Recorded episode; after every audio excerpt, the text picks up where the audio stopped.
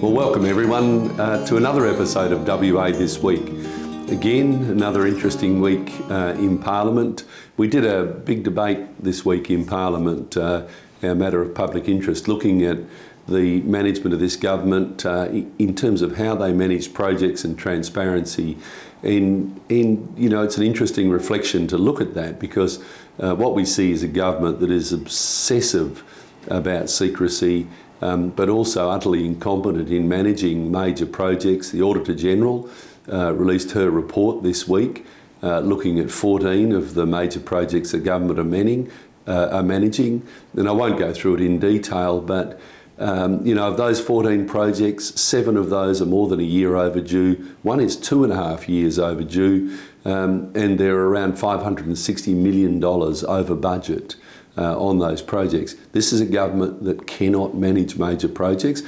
More importantly, cannot manage your money. Imagine what $560 million could do to help solve homelessness in this state. It could solve that problem forever. Um, instead, it's being wasted on incompetent management of projects. But one area I really do want to highlight, which I think is really disturbing in terms of a complete failure of government in managing your money properly, is the sale of uh, uh, three Landgate properties in Midland uh, to a uh, company that manages rental properties. Now, I don't have any uh, concerns with the company that it was sold to. In fact, this company would be celebrating the deal of a lifetime, I think. And, you know, you might say at one level, good luck to them. But unfortunately, it's you, the taxpayer, that is going to pay, and not just pay today, but you're going to be paying for the next 15 years for what is a completely bungled deal. And I'll take you through a little bit of detail on that. The, the, these, this is land that's owned by the government in Midland. They own these, these properties. Uh, now, the, the detail that we've been able to ascertain is that there's 13,700 square metres of rentable space in those buildings. Now, I've spoken to experts in this field, people that actually develop properties for rental and otherwise uh, buy and sell those properties. They tell me that the minimum valuation for that property should be around five uh, $5,000 per square metre. Uh, and uh, that would mean that that property uh, should have sold um, for $68.5 million. What did the government sell it for? The government sold those properties for $17.3 million. So that's a substantial gap. Now the government say well, significant modifications are going to have to be done to the building. So if you look in the budget, the government had planned modifications of that building of $10.5 million. Um, that gave, you might say, well, that building is valued at $27.8 um, uh, million dollars, uh, uh, you know, in terms of its total value. Um, but it should have been sold for $68.5 million. I mean, the best spin the government can put on this is that they sold that building for $40 million less than it was worth. Imagine that, $40 million that, it, that less than it was worth. Now, the government are going to continue to lease the building that they, or the buildings that they once owned. So they're going to continue leasing them for the next 15 years. And the leases they're paying are absolutely uh, top um, dollar, if you like, in terms of the cost of those leases. Now let's go through it. Let's imagine the government was right and those buildings were actually worth $27.8 million. Because they're a blue chip, uh, long-term uh, leaseholder, uh, I'm told that the typical yield an investor would expect is around 5%. Uh, now, 5% of, if we include the upgrades, 5% of $27.8 million is around $1.4 million per annum. How much rent do you reckon the government are paying? The government are actually going to pay about $5.7 million uh, rent every year on that property. So a 5% yield would give you $1.4 million. They're going to pay $5.7 million year on year over the next 15 years. And of course, there'll be escalation built into that in any case. This is an absolute disgrace. Now, I asked Minister Saffioti in Parliament, who's the minister responsible, I asked her, can you please share the detail uh, of the modelling that was done to justify this deal. The minister said in a press release that the government was going to save $12 million on this deal. Now, you know, it, it, it's quite clear that there are, there are only two choices in relation to, to this deal. Either someone in government has monumentally mucked up We've got a cabinet, none of them have any commercial experience, who didn't even look at it and go, hang on, we're selling it for 17.3, but we're going to pay $85 million in rent over the next 15 years. That doesn't sound like a very good deal. There was no one there who, who had the acumen to do that. So either it was a monumental muck-up, or either there's something fishy going on. Now, I, I don't know, and, and I, I believe, in fact, this is just gross incompetence on the part of a government. You know, they tout themselves as great financial managers. Cabinet must have approved this. Everyone that sat around that cabinet table, including the Premier, looked at this deal and thought, that's just fine. That's a good use of taxpayers' money. You know, uh, that goes to highlight just how incompetent this government is. That's why we see these massive blowouts on their capital projects, because they cannot manage your money.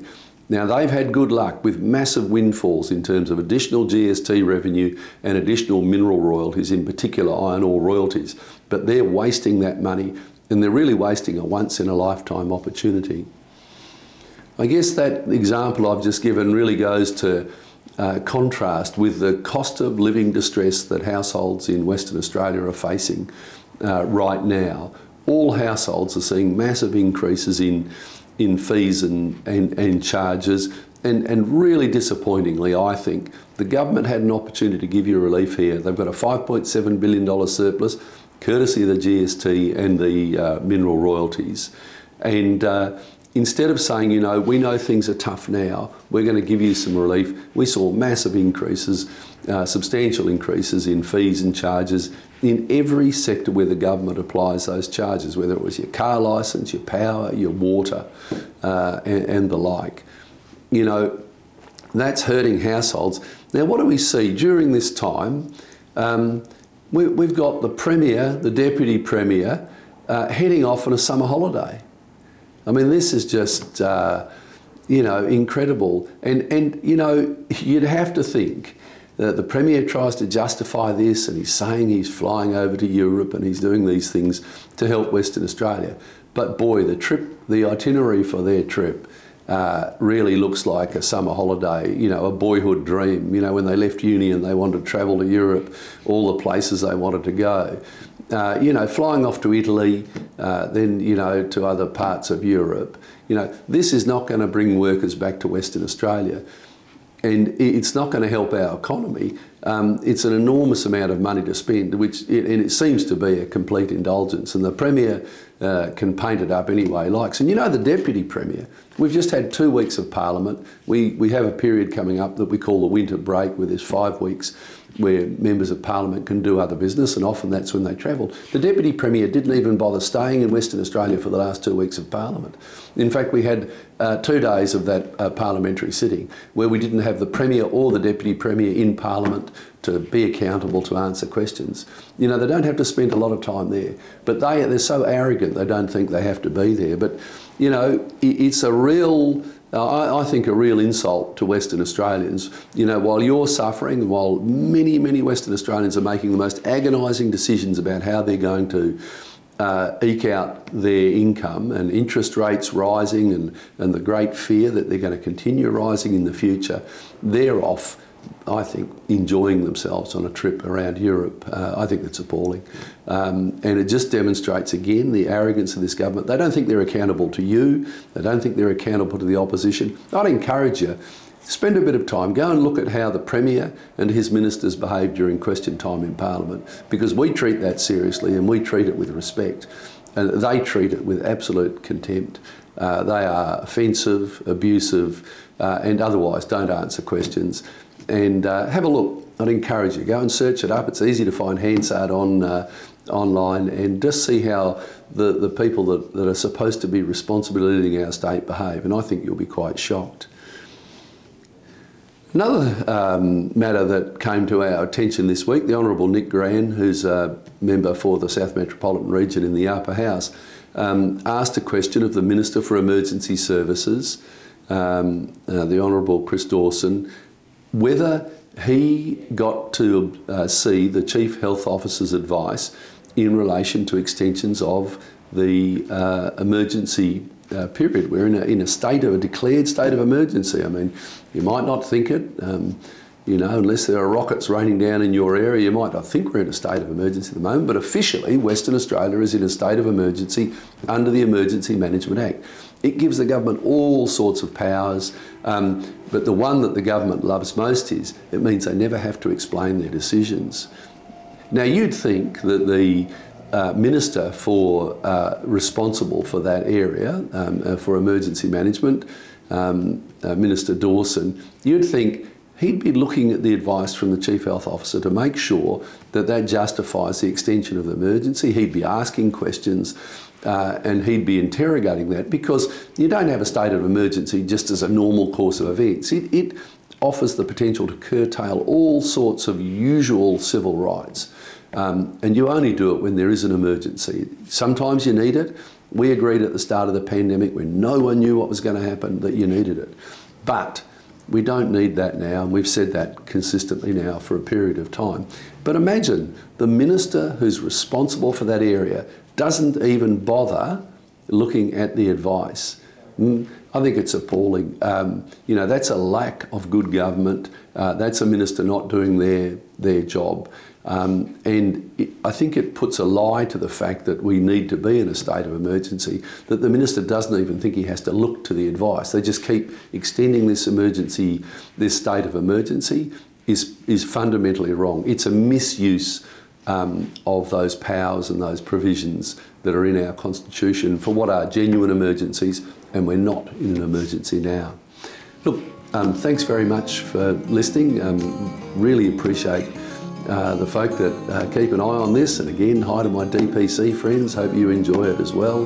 That's the Department of Premier and Cabinet. They've got a big team up there. Um, and uh, uh look, otherwise, uh, if you want to get this as a podcast, um, you can get it on uh, Stitcher or Spotify, or you can get it on whatever platform you get your podcasts on. And if you want to um, see the video or share the video, then you can look up Dr. David Honey on Facebook and you can um, share that with your friends and look, get the message out. Um, sometimes, um, you know, some of these stories don't get around, but I think they're important. Uh, it's important information for the community to see how their government is behaving. Um, and uh, otherwise, please give us your feedback. We love the feedback and, uh, you know, people are very generous with that and, and uh, that helps us uh, improve what we do. Thank you very much.